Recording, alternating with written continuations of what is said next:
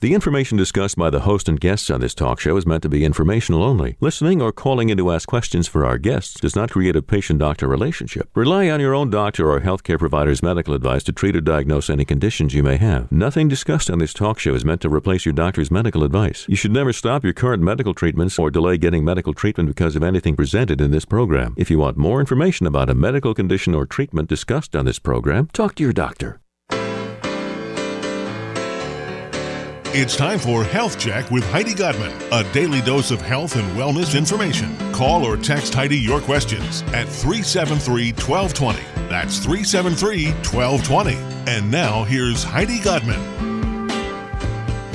Hi, everybody. Welcome to Health Check. I'm Heidi Godman. Hope you're doing well on this wonderful day. We have a great program lined up for you today. We're going to be talking all about children's health. So, we're going to be finding out about the flu shot and colds and sniffles and how can you tell the difference? And what about that and a sinus infection? And, and how do you know if something's a cold or the flu or a sinus infection?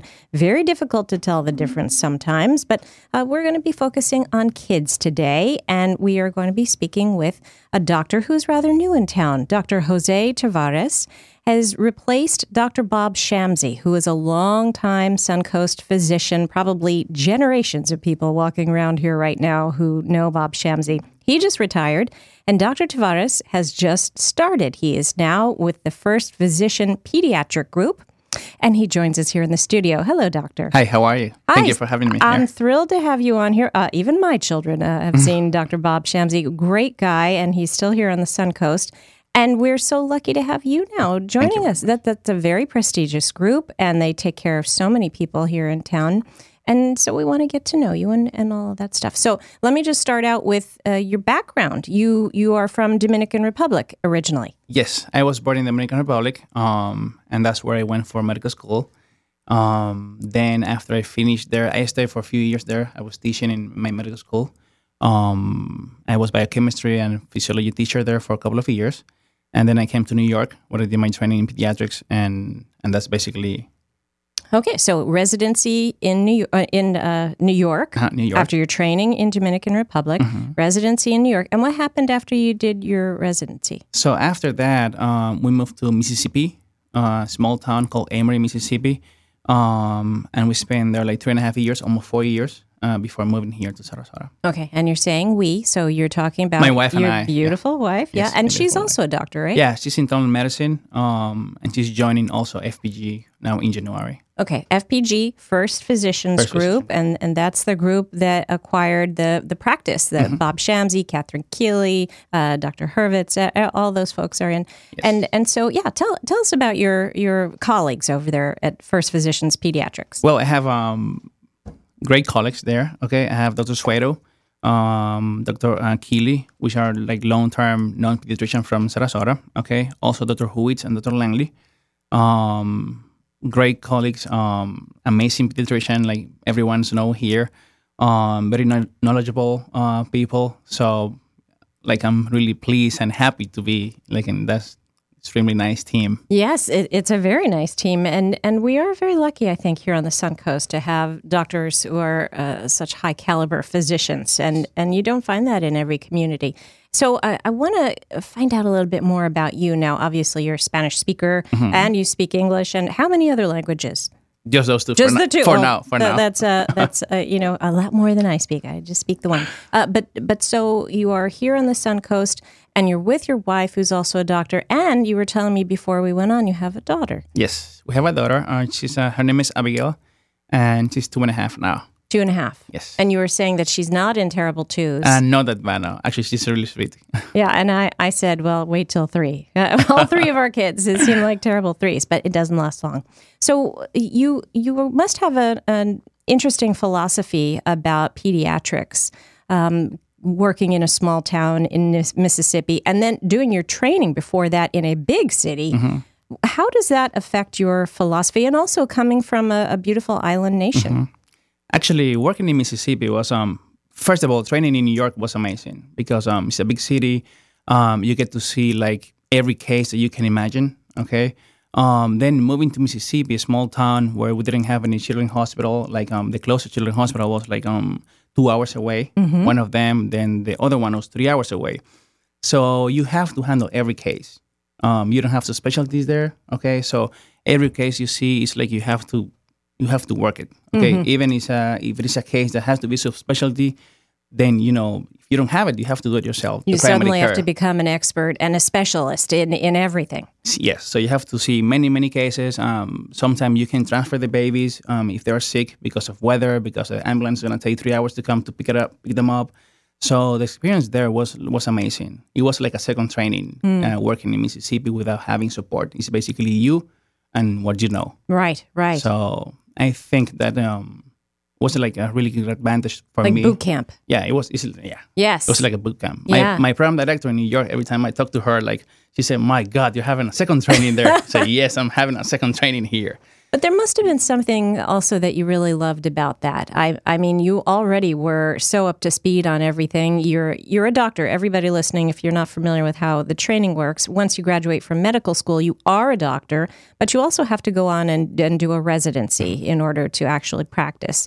Um, but you're a doctor, and then you're a resident, and we now at Sarasota Memorial Hospital have a residency Yes. program. We have internal medicine, um, and so you might do a residency depending on your, your what you're specializing in. Might last for a year, might last for nine years, I think, right? In neurosurgery. Um, but and, and how long is a pediatric uh, residency?